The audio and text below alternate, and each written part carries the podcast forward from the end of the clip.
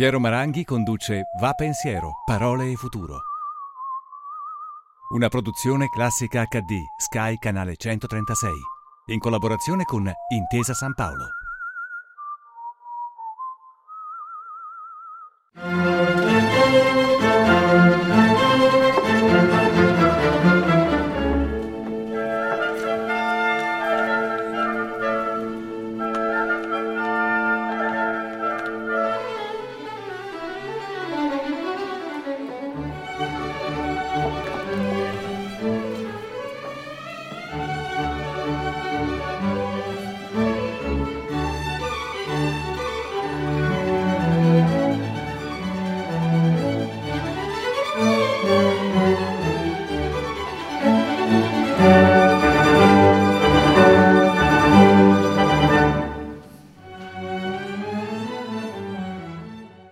Assieme a Paolo Gavazzeni l'anno scorso ad Arezzo abbiamo ambientato le cantatrici villane di Valentino Fioravanti in uno studio televisivo. La nostra ospite di oggi è un personaggio televisivo e radiofonico con un curriculum impressionante. È un'attrice comica, ha fatto Zelig, Le Iene, Italia's Got Talent, Amici, le invasioni barbariche, è stata ospite del Festival di Sanremo, insomma ha messo becco in tutta la televisione di successo degli ultimi vent'anni. Signori e signore, vi presento Geppi Cucciari. Come sta Geppi? Ah, in maniera grandiosa, diciamo, eh, in linea con questa presentazione generosa. Io adoro mettere becco, si sa. Si sa. Io recentemente, durante la, la pandemia, ho visto una, una, trasmissione che non conoscevo, devo dire la verità, a Notte Fonda, in cui lei è anche una detenuta di un carcere. Sì, Belli Dentro, una celebre sitcom ambientata eh, nel carcere di San Vittore, che in realtà andava in onda eh, nel 2005, ma che eh, l'eternità del, della TV riesce a perpetuare ancora. Quindi va ancora in onda al mattino, credo su Italia 2, mi sembra. Lei ha una vita discutibile comunque, se guarda questo genere di TV a quelle ore della notte. Assolutamente sì, non ne ho mai fatto mistero. Non ne ho mai fatto Non lo scopriamo oggi del resto, ecco, ha detto. Esatto. Una prima domanda, lei vive a Milano ed è notoriamente sarda, amante della Sardegna, che anche io adoro. Ma riuscirà lei ad andare in Sardegna? Certo che riuscirò, riuscirò perché innanzitutto perché sono residente in Sardegna, quindi per me eh, tornare a casa sia nel senso eh, logistico che pratico, oltre che fondamentalmente sentimentale ed emotivo. Farò il test prima di partire ehm, e poi il tampone, mi rendo conto che l'utilità può essere in qualche modo relativa perché cosa accade alla tua vita e a te da quando lo fai a quando parti è sempre eh, una, un'incognita, però mi metteranno nelle condizioni insomma, di arrivare quanto più serena possibile anche per garantire la serenità di chi mi accoglie. Lei ama molto la nostra città, Milano, dove vive? Moltissimo, moltissimo. Io abito a Milano dal 2001, quindi ormai come il mio accento peraltro non tradisce eh, del resto, però mh, amo molto questa città, amo la vita che sono riuscita ad avere qua. Eh, io sono arrivata qua con dei sogni più o meno precisi, eh, ma con una copertura che era l'università. Quindi sono arrivata qua per finire l'università. Mi mancavano otto esami, eh, ho giurato ai miei genitori che mi sarei laureata, ma nel frattempo ho cominciato a fare quello che ho sempre desiderato. Percepivo che una strada alternativa allo studio, quello di chi magari ha il coraggio di fin dall'inizio scegliere l'accademia eh, d'arte drammatica, io là non avevo neanche il sostegno dei, dei miei genitori, quindi non ho potuto fare quella strada, ho percepito che il cabaret fosse una strada alternativa, diversa, più veloce, più rischiosa e l'ho percorsa. Quindi dopo alcuni mesi che ero qua, dopo aver dato due o tre esami, ho cominciato a fare cabaret. Milano offre tantissime opportunità di fare cabaret. Io andavo in 5 o 6 locali, tra cui chiaramente lo Zelig, certo. ma non c'era solo quello. E quindi ho cominciato a fare il cabaret mentre finivo l'università. Ho finito l'università perché sono una donna di parola e ho continuato a inseguire i miei sogni che andavano a volte più veloce di me, a volte più lentamente, ma come del resto anche nella vita e alla fine ci siamo un po' oh, presi a braccetto e adesso continua questa alternanza. La vita è carsica di per sé, in questo mestiere lo è ancora un po' di più. Lei ha avuto paura in questo periodo? Sì, eh, la paura più grande era per la mia famiglia. Io ho un padre di 83 anni, quindi eh, nonostante la Sardegna fino all'inizio fosse un posto meno a rischio, perché eh, più che mai isolato, ho sempre avuto molta paura per lui, per i miei fratelli, per i miei nipoti, per le mie cognate, per la mia famiglia intera e, e anche per le persone che conosco e eh, che stanno qua a Milano, anche perché a un certo punto avere una persona a un chilometro, averla a mille era la stessa cosa. Certo. Io sono stata molto rispettosa delle norme, quindi faccio parte di quegli 8 milioni di italiani che questa, questi mesi li hanno trascorsi da soli in casa,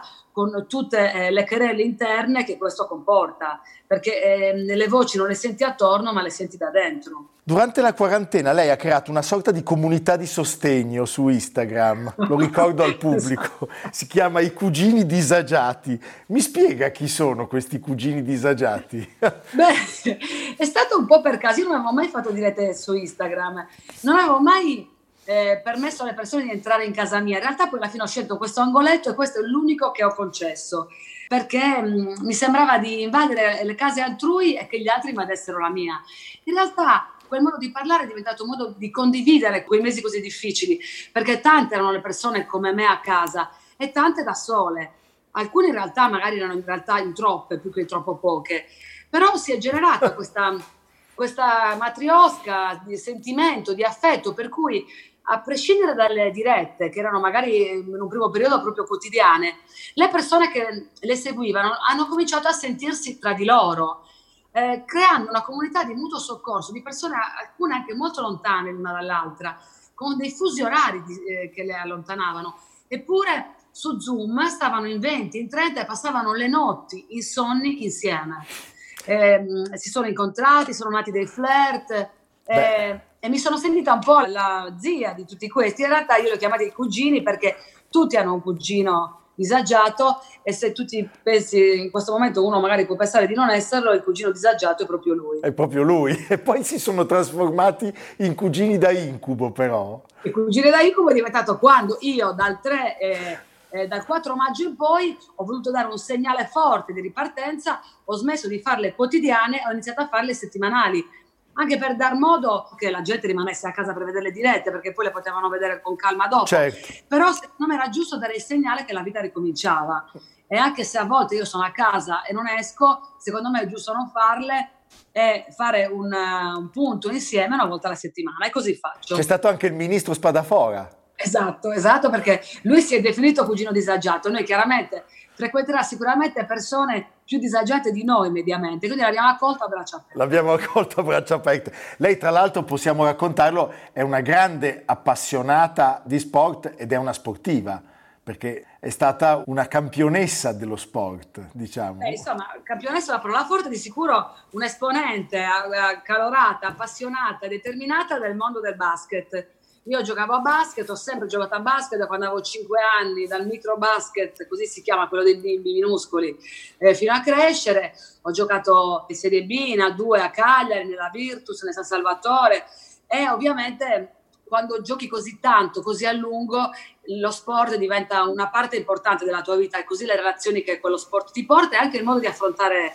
eh, la vita. In realtà adesso purtroppo non posso più giocare eh, gioco quando posso, ma sono la madrina della Dinamo Bacco di Sardegna, che è la squadra di Serie A di Sassari, quella della Sardegna, che mi vanto di presentare ogni anno alla città e ai tifosi e che seguo ogni volta che posso. Sassari, che è una città che io amo tantissimo, lei lo sa, una volta mi ha anche prestato un manichino per fare i pagliacci di Leoncavallo, che non trovavamo in Esatto, grazie a Tonino Raimondi, che è conosciuto il mio amico di Macomer, che ehm, eh, ci ha offerto la possibilità di porre rimedio a una mancanza fondamentale, un manichino. Ecco, ma come sono i sassaresi?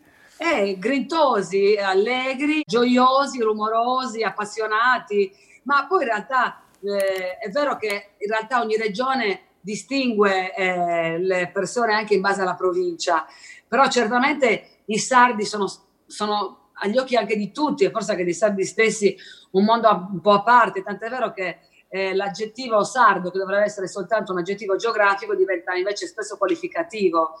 Eh, essere sardi vuol dire quando uno te lo dice con benevolenza, essere determinati, generosi, a, accoglienti, ma anche eh, chiusi, eh, presuntuosi, eh, respingenti. Siamo tutte le cose, ma credo, credo che lo siamo un po' tutti tutto. Pigi Battista sul Corriere a proposito del post-lockdown, ha parlato di una frattura psicologica che attraversa gli italiani. Cito, dice, da una parte il partito della chiusura che ha orrore del pieno ed equipara ad apocalittici assembramenti persino le passeggiate all'aria di 3-4 persone. E dall'altra il partito della voglia di vivere. Lei in quale partito si rispecchia in questo momento? Devo dire che sarebbe irreale pensare che la dicotomia sia così totale, perché si può abbracciare la seconda strada nel rispetto di quello che ha generato la prima. Eh, si, si, deve tornare alla normalità e convivere con questo virus vuol dire eh, accettare la socialità con le nuove regole. Eh, questa, mh, mm, si è parlato spesso di tornare alla normalità, ma è la normalità che ci ha condotto a questo. Quindi bisogna trovare una nuova normalità e la nuova normalità combacia con un cambiamento. È questo che bisogna accettare, un modo nuovo di vivere insieme agli altri, sia quelli che già conoscevamo e già amiamo, sia quelli che ancora non conosciamo e che potremmo amare anche follemente. Tutto qui diventa un po' più dilatato e questo non è detto che sia un male. Credo che sia giusto ritornare a vivere senza dimenticare ciò da cui siamo venuti. Quindi eh, le distanze, le mascherine, l'igiene delle mani, che tra l'altro sono cose che dovrebbero appartenerci sempre, soprattutto quest'ultima, sono cose da portare con noi eh, per evitare di tornare indietro.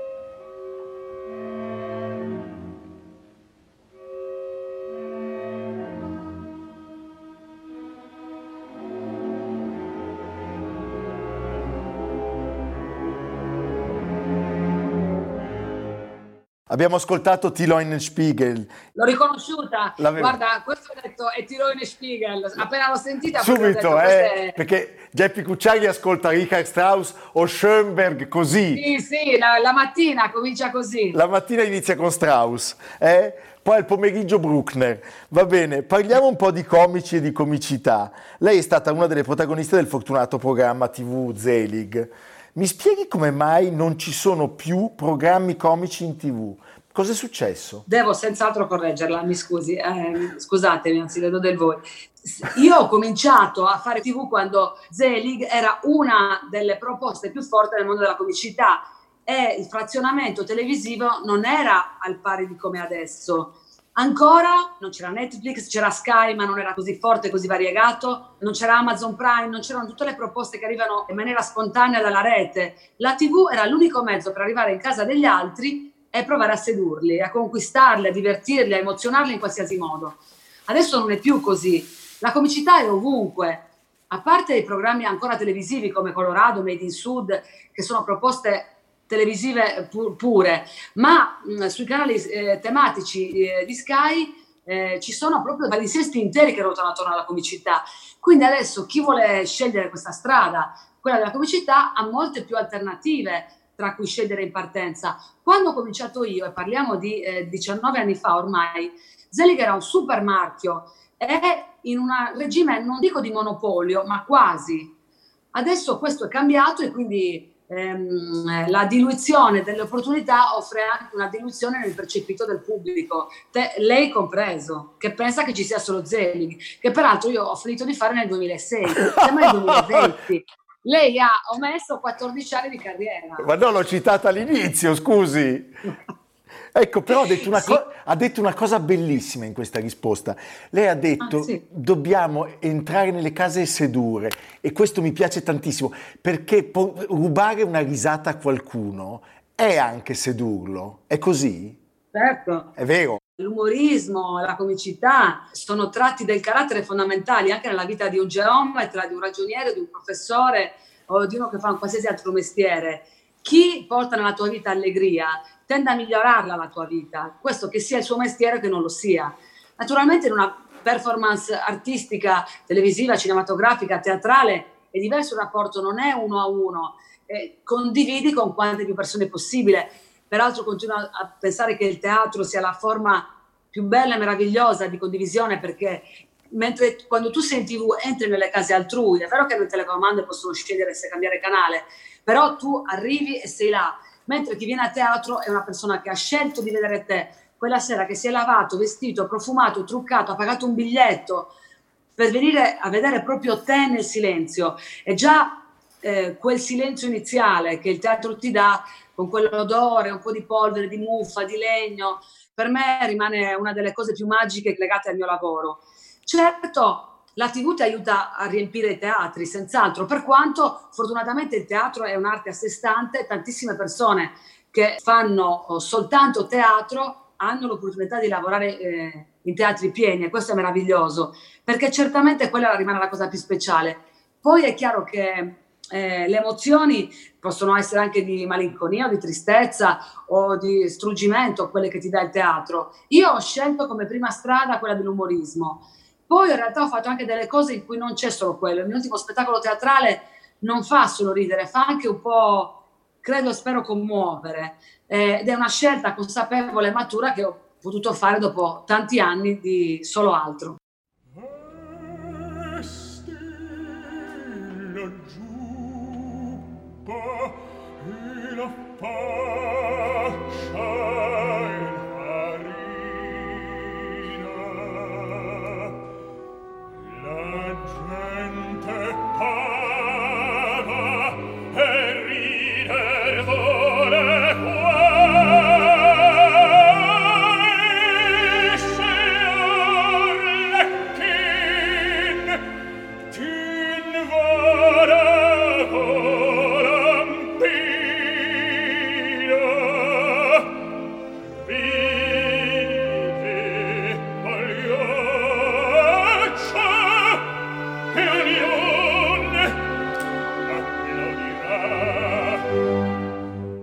Claudio Magris sulla lettura ha ricordato il valore dell'irriverenza e dello sguardo clownesco sul mondo, citando l'introduzione al cristianesimo di Ratzinger. Ammazza, oh in cui il futuro Papa... Io cosa c'entro in tutte queste riflessioni profonde? Ratzinger, Magris, Geppi Cucciari. Beh, io, siamo una cosa sola. in cui il futuro Papa paragona il cristiano a un clown. Il mondo, scrive Ratzinger, vuole ridere dei clown anche e soprattutto quando essi dicono la verità, perché è la verità che non vuole ascoltare. Beh, bellissimo. Beh, va detta una cosa, che ovviamente il grandissimo Claudio Magris usa la parola clown per riferirsi a un mondo molto più ampio che quello solo dei pagliacci. Peraltro, io quando uh, da piccola venivo condotta al circo, per me il momento dei pagliacci era una delle cose più struggenti e malinconiche che mai io possa aver percepito. Eh, non so per quale ragione, eh, moltissimi di loro la, eh, sono anche dei superbi eh, interpreti nell'arte della clownerie, del, della micromagia, dell'utilizzo del corpo in modo comico, quindi eh, hanno tutto il mio massimo rispetto. Eh, adoro il Cirque du Soleil, che in realtà ha sempre l'elemento di clownerie pura all'interno, oltre che i grandissimi atleti che, insomma, che eh, animano quelle serate, quegli spettacoli. Senz'altro eh, il clown è quello che ha, eh, anche storicamente, anche quello che veniva detto giullare, eh, era quello che poteva avere eh, l'ambizione di criticare eh, il potere, di ridere di quelli che aveva sopra, cosa che nessuno poteva toccare, a rischio anche della sua vita, visto che chi non faceva ridere il re rischiava anche di non tornare a casa. Certo, adesso fortunatamente con la democrazia questa cosa è scongiurata, però sono convinta che una delle modalità della, della comicità eh, per arrivare a tante più persone sia che chi ti ascolta mentre ride pensa che quello che tu dici sia vero. E se è vero vuol dire che l'ha condiviso, che l'ha provato anche lui, che l'ha notato anche lui. Eh, molto spesso mi dicono, ah, è vero, hai ragione quando dico qualcosa e lo dicono ridendo perché magari eh, in quel caso io, ma tanti altri lo fanno anche molto meglio di me, danno una forma verbale a un'intuizione già avuta da altri. E tu gliela dai in maniera più chiara e definita e loro la fanno loro. La vedono, è... la toccano, sì, sì, certo. Lei tutti i giorni fa la radio, un giorno da pecora. Tutti i giorni. Tutti i giorni, sulla RAI, ricordiamolo. Radio 1. E la radio, la radio è un luogo protetto, È un luogo sacro? La radio è sicuramente ascoltata da persone che hanno un, altro ritmo di vita e spesso anche altri gusti rispetto a chi preferisce la TV. Ci sono persone che ascoltano la radio, che ascoltano solo la radio, che la TV non ce l'hanno proprio, non la sopportano.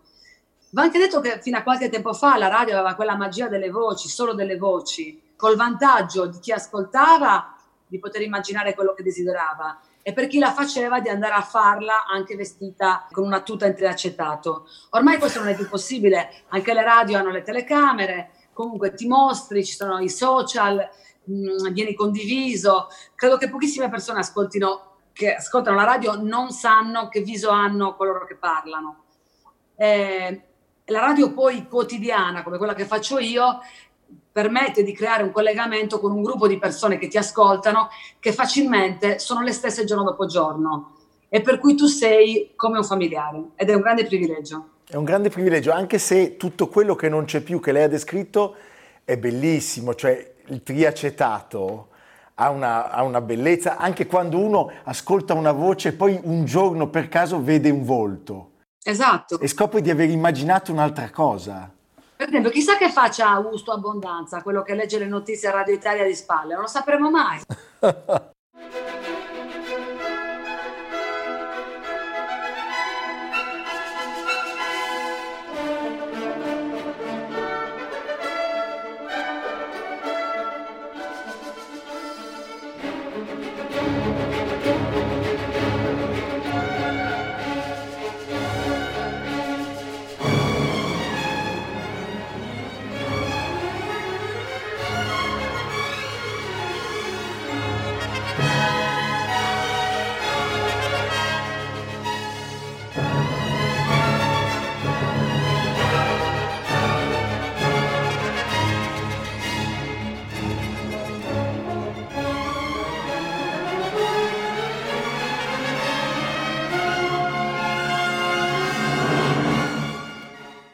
Abbiamo visto l'opera di Cristo sul lago d'Iseo. Il 31 maggio ci ha lasciato questo grande artista. Purtroppo. Lei ha avuto il privilegio di camminare, credo, con lui in quel luogo, o sbaglio?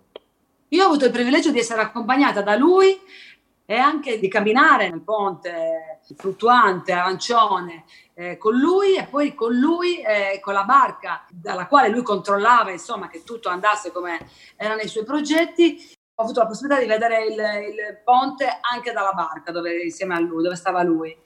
Eh, lui mi ha fatto anche un regalo bellissimo, mi regalò eh, dei quadratini di quel tessuto con cui aveva ricoperto il floating piers. Perché mi ha guardato così? Se ne vuole appropriare? Assolutamente. Cioè io sto, so, notte e tempo arrivo a casa e c'è, c'è il furto, con destrezza. Sono insieme a delle mie stampe di Franco B che ho, le ho nascoste insieme.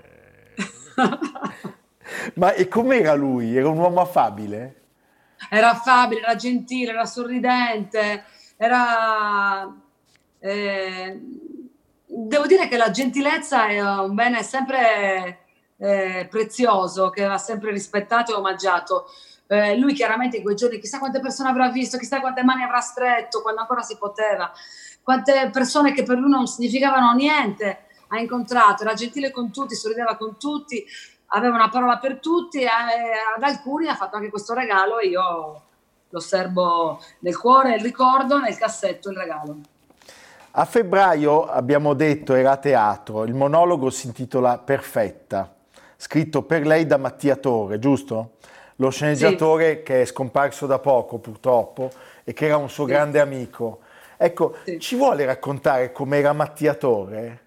Mattia, che non è chiaramente solo l'autore dello spettacolo che io ho portato in giro e continuerò a portare in giro anche l'anno prossimo con eh, infinito onore e gioia, eh, parimenti, è, è l'unico caso in cui avevo un rapporto di amicizia profondissimo con un autore con cui ho poi lavorato. Di solito è sempre accaduto il contrario. Ho collaborato con persone con cui poi eh, l'amicizia è fiorita, è sbocciata, è diventata solida. Invece io e lui, io e lui e sua moglie, Fru, eravamo amici da tantissimi anni, avevamo fatto insieme una vacanza che credo che ci abbia legati per sempre.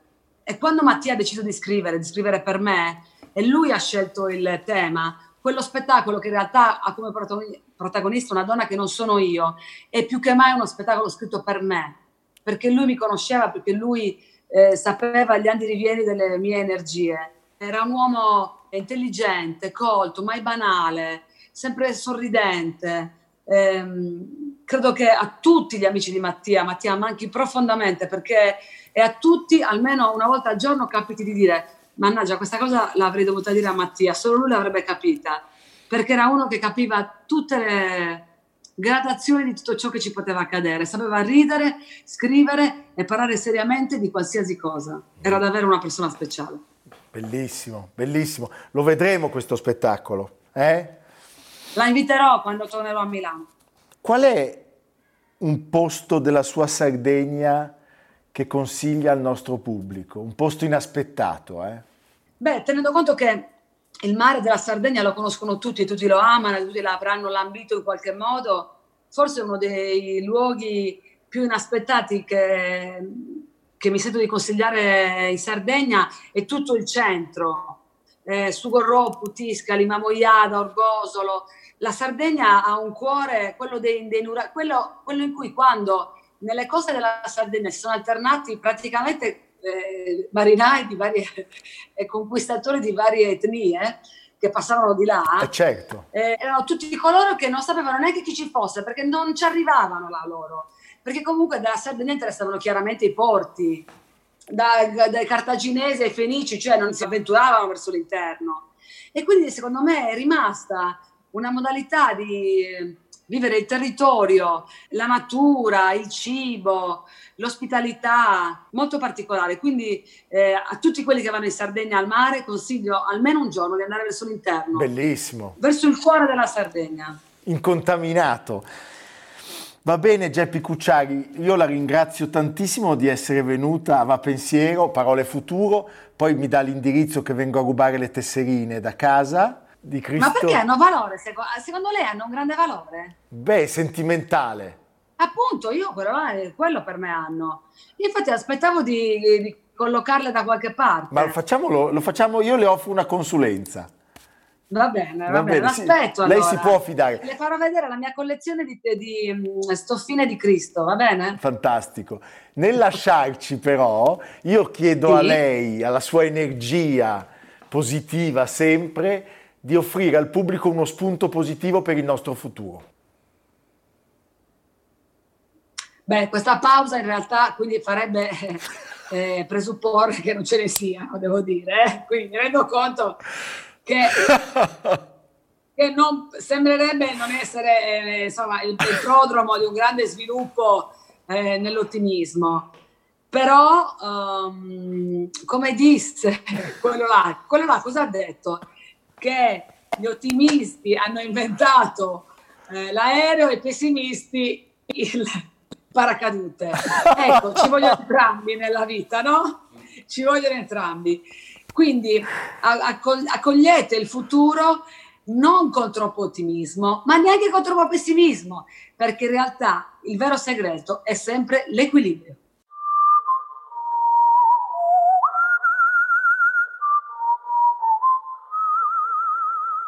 Piero Maranghi conduce Va Pensiero, Parole e Futuro.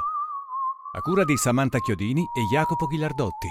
Realizzato da Patrick Gallenti, Simone Manganello, Valentino Puppini. Una produzione classica HD, Sky Canale 136. In collaborazione con Intesa San Paolo.